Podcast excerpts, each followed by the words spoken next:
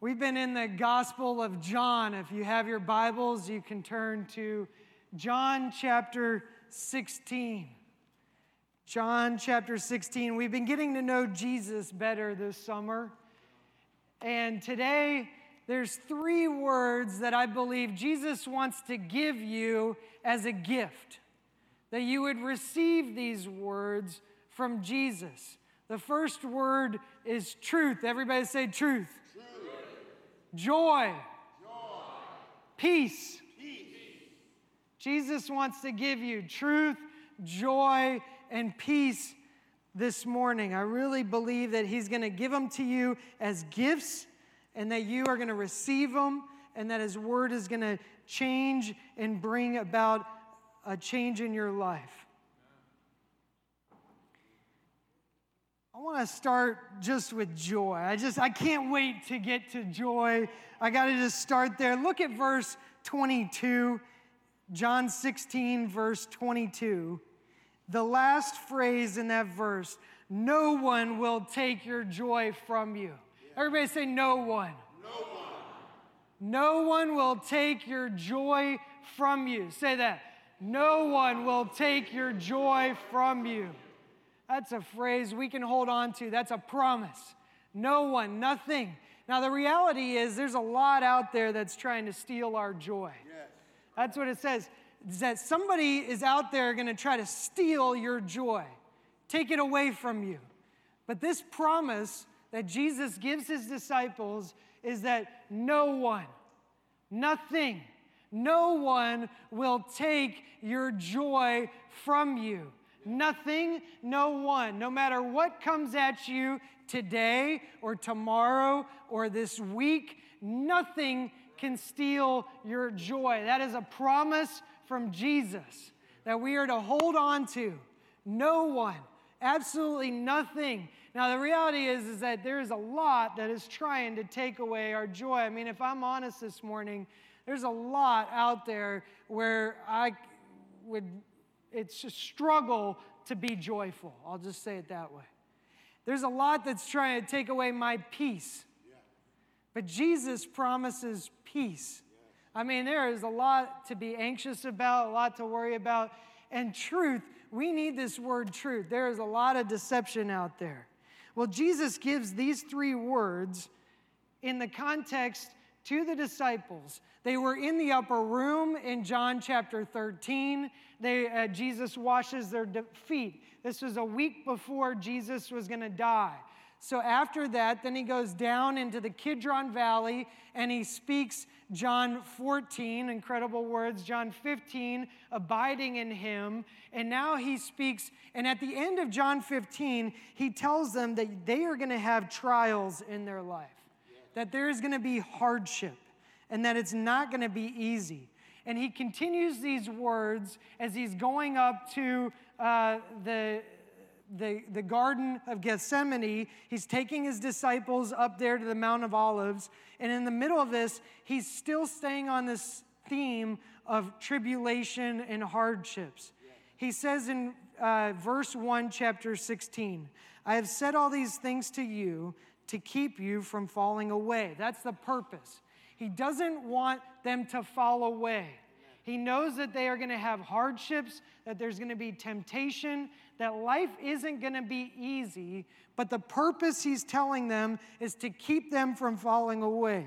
Then he says this. This is this is he's just telling them what will happen. Verse 2. They will put you out of the synagogues. He's saying they're going to kick you out of there. The synagogues was the place to hang out at the time. It was, it was the everybody who's anybody is in the synagogue, and you're the cool person if you're in the synagogue. It's saying they will kick you out of there. Now, nobody likes being an outcast, right? Nobody likes uh, getting pushed away. And this is what is going to happen to the disciples. They're going to be pushed out of the synagogue. And then it says, Indeed, the hour is coming. Now, when that says hour is coming, it means it's near. It's close. And it says, when whoever kills you will think he is offering service to God. Can you imagine? Not only will they get kicked out, not only will they not be accepted in society, but it says that they will get killed. Their lives are on the line. And not only are they going to get killed, but they're going to be killed by people who think that they're offering service to God. So they have motivation to kill these people. The disciples, this is the people that Jesus loved, the people that Jesus invested his life in. He's telling them, people are going to come after you. Life is going to be hard. Yes. And in the midst of him telling these things that are hard, he gives the disciples three words truth, joy, and peace. These are three words that we can hold on to no matter how hard life may be for you in the coming week or in the coming year.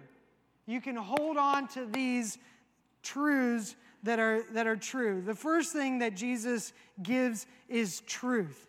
He, he talks to them and he says that uh, these things are going to come from the beginning. And then he promises the Holy Spirit. It's an incredible uh, Trinitarian passage here where he tells the disciples that the Holy Spirit is going to come and he's going to he's going to help them. See, Jesus is going to go away, he's going to be exalted, but Jesus will come. And he says eh, eh, the Holy Spirit will come. And in verse 7, he says, Nevertheless, I tell you the truth. It is to your advantage that I go away. For if I did not go away, the Helper will not come to you. But if I go, I will send him to you. So he's promising this Spirit. And later on in verse 13, if you look at verse 13, it says, When the Spirit of truth comes, he will guide you into all the truth. So Jesus is going to leave, and the Holy Spirit is going to come. And the Spirit is going to guide us into truth. And it tells more about the Holy Spirit's amazing pneumatology here, about the Holy Spirit, verse 14 and 15, about how the Holy Spirit will not say anything different than what the Father is saying. And the Holy Spirit's not going to say anything different than what Jesus says. In fact, it will edify what Jesus says, and he will only speak what the, what the Father is telling him. So the Spirit is guiding them in truth. And what is this truth? Well, verses uh, 8 says that, and when He, the Holy Spirit, comes, He will, number one, convict the world concerning sin, righteousness, and judgment. And then He explains concerning sin. Sin is, this is, He's talking about salvation, that everybody needs Jesus. This is the truth. Jesus is the only way to salvation uh, Romans 3:23, all have sinned and fallen short. There is sin in the world, but Jesus, the truth, died for our sins, and he has broken the penalty of sin. That is salvation. But it doesn't just stop there. It says concerning righteousness as well. Because I go to the Father and you will see me no longer. You see, the Holy Spirit not only brings people to salvation, but the Holy Spirit brings them through sanctification. It's where you grow in righteousness. And so they are growing in righteousness by the Holy Spirit. And then it says, verse 11, concerning judgment, because the ruler of the world is judge. Ultimately, Satan has lost, and Jesus will come back he will judge all people, and those who believe in Jesus will be exalted. So you got salvation, sanctification, and glorification, and that is what the truth that we believe in. Jesus is the truth. And he's telling them to be in the Spirit and that the Spirit will guide them into all truth. Now, it is hard in these days to know what is true. There is a lot of misinformation out there. It's, it's, I, I would argue it's harder than ever to know what is the truth. I mean, uh, th- there's so much different news. I read the news and you hear four different interpretations of the event, and you don't know who to trust. It's just so hard. I, I don't know if anyone's a Star Wars fan in here. Any Star Wars fans? Uh, the episode nine was the rise of the Skywalker. And um, in that, Carrie Fisher, she, if you watched episodes four, five, and six, Carrie Fisher was younger and she played the role of Princess Leia. Well, then they brought her back in episodes seven and eight, and she was Princess Leia. She was much older at the time. Well, they wrote her into the script to be in episode nine, The Rise of the Skywalker, but she died before they filmed the, the movie. It's true, she died, but it's incredible. The digital cinematography, they, they digitally imposed her in, and she ended up being in the movie throughout the movie, even though she wasn't even alive. You watch the film, you would think that she was really the actress in it. I mean, it looks so real, but it's really not her. I mean, you could give her an Academy Award and she wouldn't have been there to receive it. It is so, I just, now I tell you this because it is easy for there to be misinformation out there. Don't believe every video that you see scrolling across your Facebook news feed. Don't believe all the news things. Just because you see it in video doesn't mean it's true. Now, I don't say that to say don't trust any of those things. Do your due diligence. Find out what is, what is the truth out there. Look for those things. But I want to call you to trust in something higher than the news out there. Amen. Trust in Jesus as the truth, yes. as the one who gives truth. He is above all truth. He helps you to interpret truth and He helps you to discern what is true. You know, I think about what occupies the space in our heads, and so much of it is occupied by things we don't know about. I mean, if you read the news, it's like masks work, masks don't work, and you get all these different things. Don't let that, that, who knows? God knows, but trust in Jesus above it all. Trust in His Word. Trust in this. Let this occupy. Jesus has told me recently, He said, before you log on to Facebook or the news, log into this. Let this occupy more of your headspace than any of the other things that we don't know about. What do you share the most? Are you sharing misinformation or are you sharing the information, the truth of Jesus Christ? And it says that the Spirit will guide you in this. His Spirit will speak to your spirit. And what does He speak? He speaks truth. Romans 8:16 His spirit speaks to your spirit that you are children of God. God is a speaking God and he still speaks today. Jesus said this in verse 12. He said, I still have many things to say to you, but you cannot bear them now. Jesus is still speaking and he's speaking by his Holy Spirit. One of my favorite things to do with my daughter Hannah is before we go to bed, we'll listen to God together. We'll just listen. To be honest, I don't do it enough. Every time I do it, I'm like, man, we need to do that more. But one of the most impactful ones came just a month ago, and I was putting her down to bed, and I was having a crummy day. I mean, it was a bad, bad day.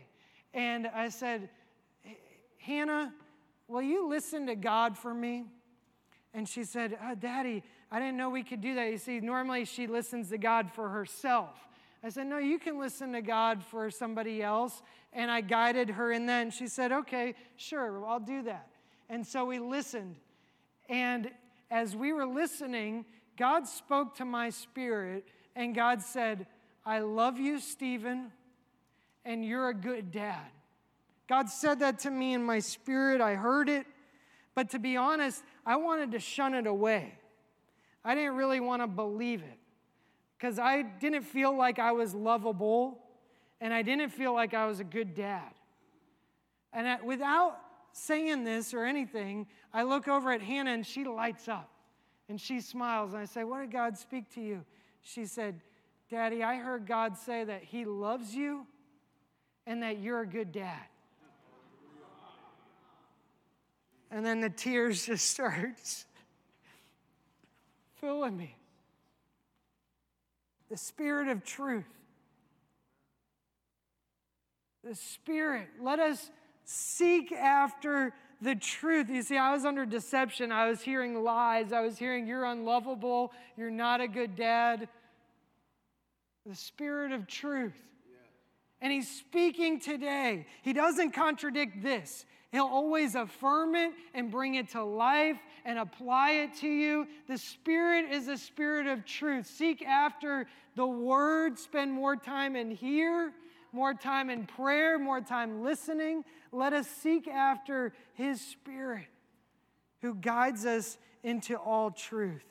Jesus goes on from here and he says that I am going to the Father. He says, In a little while, you will see me, but a little while you won't see me. His disciples are confused in verse 17. Then in verse 19, Jesus uh, clarifies himself and he, and he tells what he means. And then he says this in verse 20 Truly, truly, there's the truth.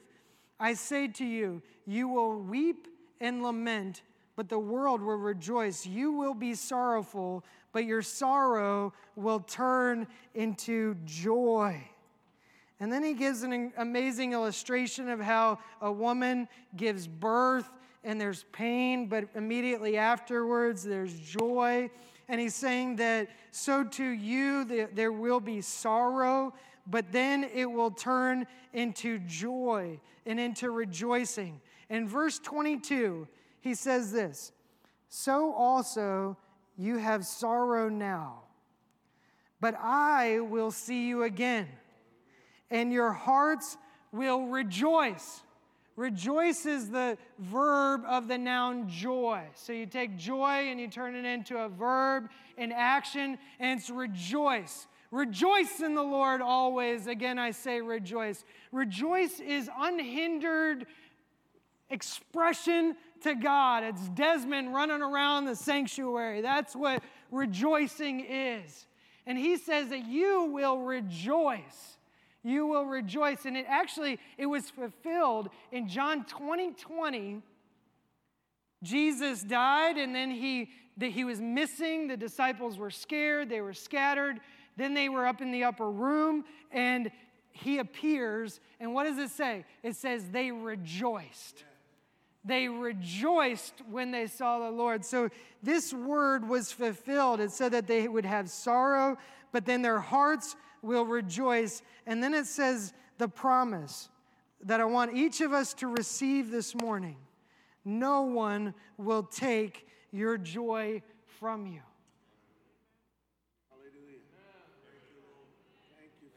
No one will take your joy from you. Think about the context he's giving this. He's told them, People will kill you, but no one will take your joy from you. No matter what arrows are put your way, no matter who shoves you out in your life, no matter what hardships you go through, no one will take your joy from you. Everybody say, No one. No one. No one will keep your joy from you. Now, it's important to understand what joy is and what joy is not. Joy is not the absence of hardships, joy is the presence of Christ. Joy is not the absence of hardships. I mean, this passage proves it. You can have joy in the midst of hardships and, and pain no matter what you face, you, joy doesn't all of a sudden appear when you're no longer going through your trial. That's not joy. Joy can be found in the midst of trial, in the midst of pain. James 1 2, consider it pure joy whenever you face trials of many kinds, any kind. It's not like, oh, cancer, you can, you can uh, not have joy in No, any trial. Yes.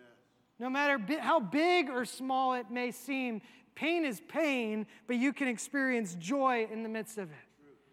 Joy is not the denial of pain or the thinking less of the pain. No, if somebody walks out on you, if you go through a divorce, that is painful. If your child dies, that is painful. It's not saying, oh, it's not that bad, and then you have joy. That's not it. No, joy is seeing the pain as this big, but having Jesus as even greater over that pain. That Jesus is greater than the terribleness of my life right now. That Jesus and joy can overcome the pain that I have. It's not minimizing it, it's not denying it, it's recognizing it and having faith in Jesus over it.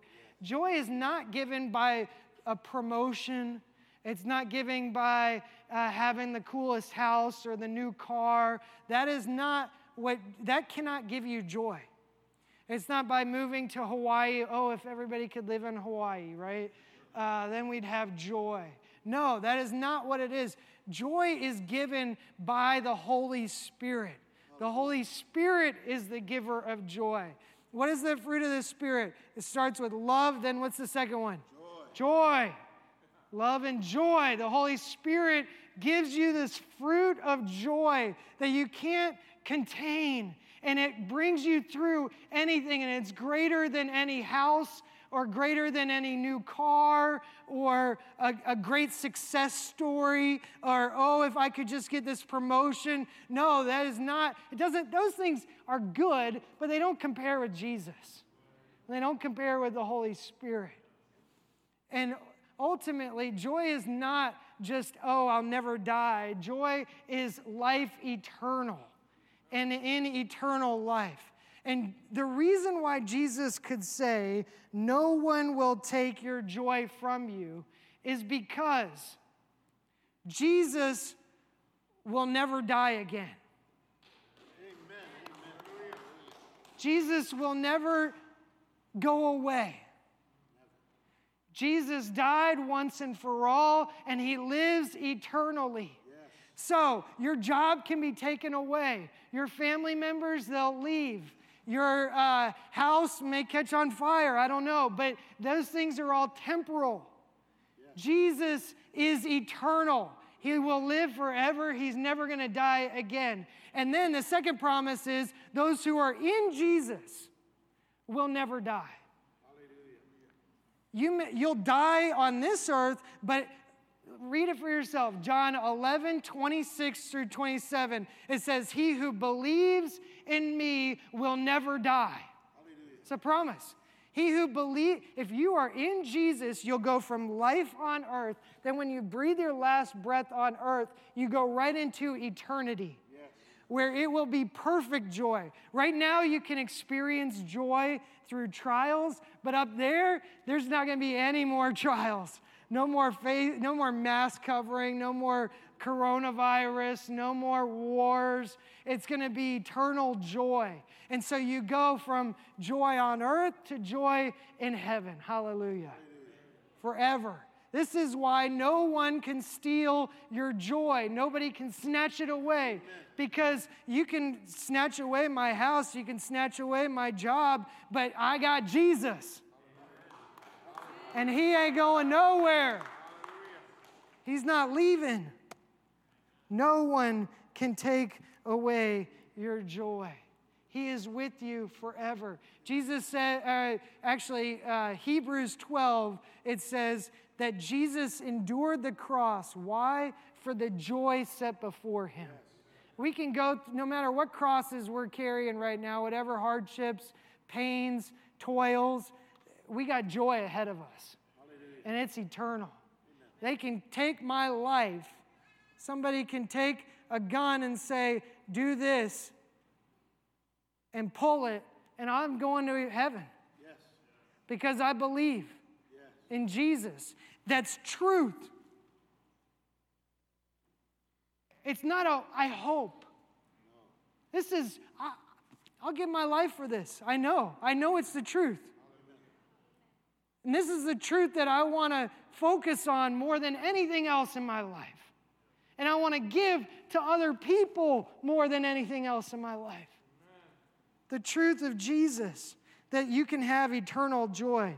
Well, he goes on from there, and in verse uh, 23, he gives some great principles on prayer. Amazing. Verse 23 and 24. And he, he says, Ask and you will receive, that your joy may be full. Hallelujah. Who wants fullness of joy?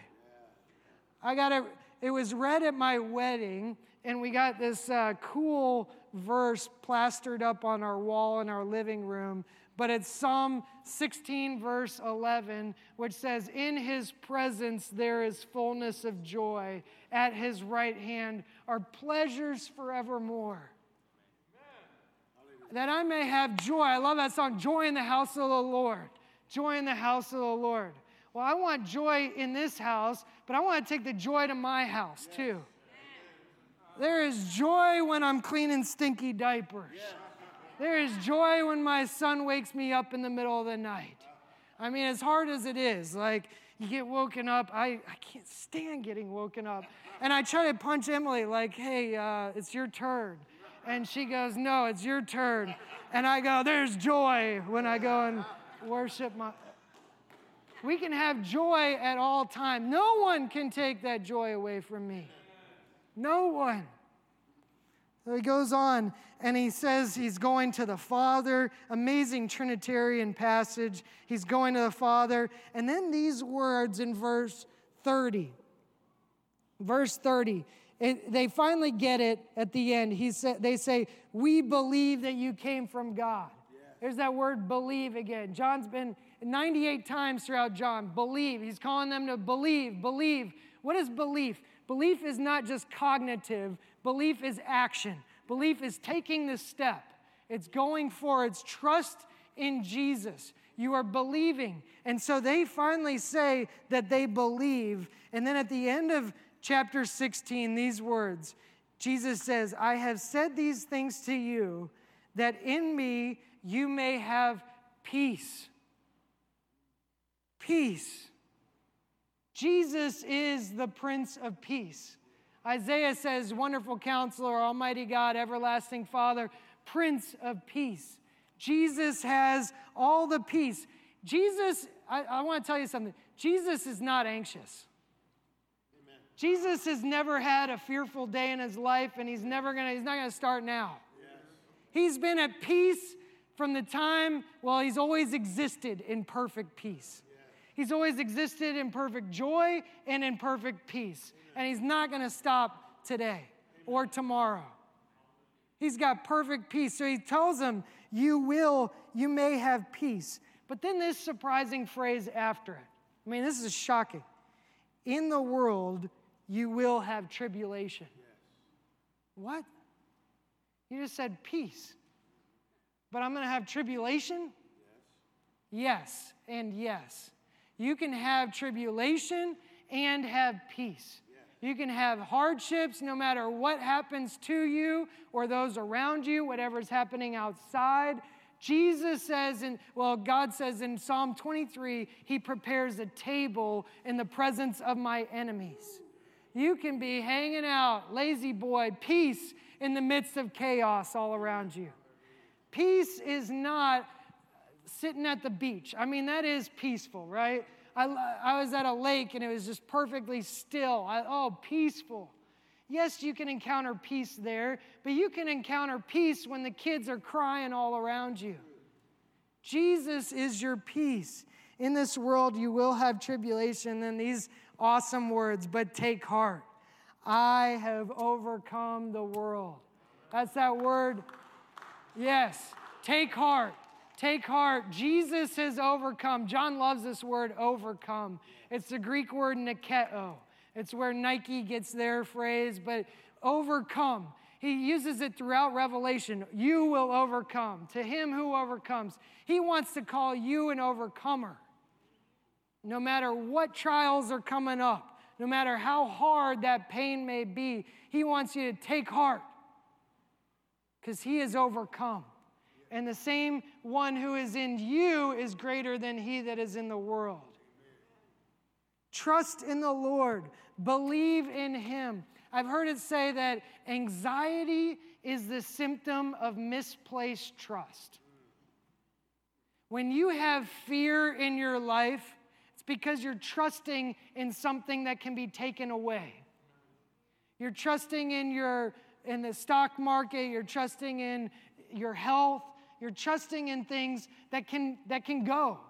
But when you trust in the Lord, when you believe in Jesus, he cannot be taken away from you. So peace just like joy is not found through houses and what you can get. It's not the absence of pain or the denial of pain. Peace is found in the presence of Jesus Christ, just like joy. I want to tell you about one of my new heroes. Her name is Jane Marczewski. You might know her as Nightbirde. Jane Marczewski. She was invited on to America's Got Talent. Uh, she's a worship leader. She trusts in Jesus. She gets up on the stage. She has uh, real bad cancer. She's been given a 2% chance to live. She gets up on stage and she stands in front of Simon and, you know, the judges, and they're grilling her, just trying to figure out who she is. They'd never met her before. And they ask her, uh, Who are you here with? And she goes, I'm alone. And then they go, Oh. And then she goes, It's okay. And she's smiling. And then they say, Oh, tell us about your condition. Oh, I've got cancer. I've been given a 2% chance to live. And they go, Oh, I'm so sorry. And she, she says these words. She goes, You can't wait until life isn't hard anymore before you decide to be happy. And she says, It's important for everyone to know that I am so much more than the bad things that happen to me. She said that to the judges. Well, then she sings this song, and it's just, it, it's just incredible. Beautiful song. And after she gets done, the place is just silent. Like normally it's like, yeah! They were just like his breath, it was like, oh. And then Simon goes, wow. And then everybody goes, yeah! And then the judges, you know, they judge her, and then somebody hits the golden buzzer and the, the confetti falls down. And that means that you go straight to the final. And if you win the final, you get a million dollars. Well, the finals are coming up here, and unfortunately, she's so sick, she can't continue the competition. She's, I mean, she, her life is really on the line, but she continues to have faith and she continues to have joy. She was interviewed by uh, Chris Cuomo, who's an anchor for CNN, and uh, it was 10 minutes at the end of his segment, just interviewing her. And he's like grilling her, trying to just get some pity out of her, but she refused. Look at, look at that face. She's joyful. I mean, she's just, so she says these words. She says, when it comes to pain, God isn't often in the business of taking it away. Instead, He gives His presence into it. He is more of a giver than a taker. He doesn't take away my darkness, He adds light. He says, He doesn't spare me of thirst, He brings water. He doesn't cure my loneliness, He comes near. So, why do we believe that when we are in pain, it must mean God is far? She said this. Well, Chris Cuomo, she, he, he passes it off to Don Lemon uh, right afterwards, and he goes, That girl has something we don't have. He told that to the, that girl has something we don't have. And then he went on to say, I've only met two people in my life that have impacted me more than she has. Uh, you can think what you want about Cuomo. I know there's a bunch of stuff, but this woman, she had an impact. She had joy. We can have joy no matter what we are going through. Jesus wants to give you truth, He wants to give you joy, He wants to give you peace. Would you receive it? Would you receive it? I want to just lead us right now to receive from Jesus, to receive the truth that no matter what, let's all stand around the room. Let's all stand here together. If you could stand. No matter what you're going through right now, no matter what you will go through, trust in Jesus. Believe in Jesus.